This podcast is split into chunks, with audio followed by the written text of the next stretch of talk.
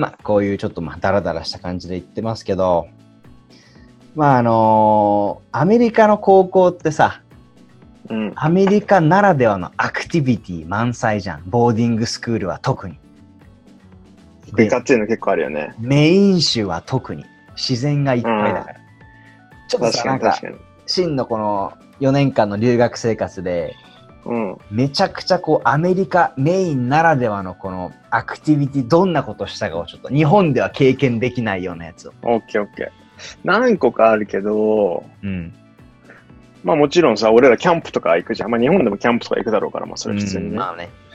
俺がやった中で一番いかつかったのは、あの、ホワイトウォーターラフティングっつって、うんなんて言うんだろうな、あの激流の、激流川？下りみたいな。うん激流の川下りみたいな、そうなんか、なんかバナナボートみたいなやつにみんな乗って、はいはいはい。岩とかがあるところをライフジャケットとヘルメットが被って、うあとなんていうの、ペダルみたいなの持って、ん。うん。激流の川を、そう、あホール持って、ガンガンガンガン、ものすげえスピードで下っていくっていうのだったけど、あれめっちゃくちゃ楽しかったね。ああ、俺もやった楽しいね。あれちょっとさ、説明できない。Google か YouTube かなんかで調べてもらいたいわ。うん。ホワイトウォーター。ホワイトウォーターラフティング。あ、めちゃめちゃ面白かった。いやーメイン結構川多いじゃん。で、山もあるからさ、激流なわけよ。ああ、やばいね、あれ。あれ楽しかったわ。俺はなんだろうな一番楽しかったっていうと、あの、これあの、高校の卒業リクワイアメントなんだけど、あのね、ジュニアイヤーに9日間雪山でキャンプっていうのがあるのね。やば。そう、あの、結構、あの、身も心も鍛えられるんだけど、あの、まあ、9日間、まあ、3月ぐらいだよね。結構まだ寒いんだけど、あの、3、3月に、こう、9日間、まあ、10人1組ぐらいのグループで先生2人ついて、あの、もう雪山にこもるのよ、9日間。やば。そうで、最初に、もう食料を、まあ、寝袋とかちょっとタープ、テントみたいなのとかも全部持っても、大きいのもうんなんか、1メートルあるかわかんないけど、そんぐらいでっかいバッグと、スノーシューズでね、すあの雪の上もあの埋もれずに動ける、歩けるうん。スノーシューズみたいなの履いて、こもるのよ。めちゃくちゃ楽しかった。へえ。のでもう雪あのなんていうの水とかも雪をあのまああの夜間を持ってって夜間っていうか鍋か鍋を持ってってもう自分らで枝とか探してあのなんか三脚みたいに組んで吊るしても枝木とか枝木とかも全部集めてもう炎を沸かして、雪溶かしてそれ飲んででなんかちょっとマカロニみたいなの持ってったからチーズマカロニ全部ぶっ込んでそれで食うみたいなのを9日間やったんですよ。それさ、日本でプロがやるやつじゃないの？いや、もうそうでしょ。もう、あのーでもね、みんなできたの。俺の学年はみんなその9日間ずっとこもれたのよ。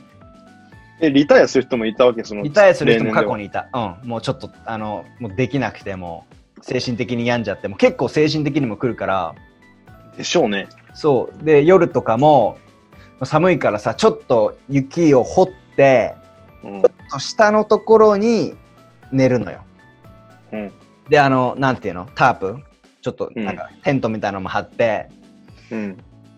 で寝てあのちょっと面白い話があって俺のグループにちょっと太ってるアメリカ人の、まあ、結構エクストララージぐらいのサイズの子が 2人いたのようん。でこの子たちは結構歩くのも遅くて、まあ、結構弱音も入ってたんだけど、まあ、俺も頑張れよ頑張れよって、お前らできっから大丈夫だってみんなで頑張ろうぜみたいなこと言ってたの、うん、で、まあ、ちょっとこの2人がちょっと足引っ張ってたんだけどうん。あの夜さめちゃくちゃ寒いわけよ、うん。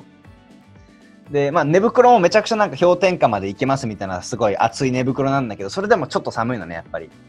うん。うん。ゆうたろう結構悪知恵が強いからあの、うんそのエクストララージのあの3人三人1人でテントだったのね3人1組でテントだったのね。で寒くて風も当たるからそのちょっとおデブな2人をなるほど。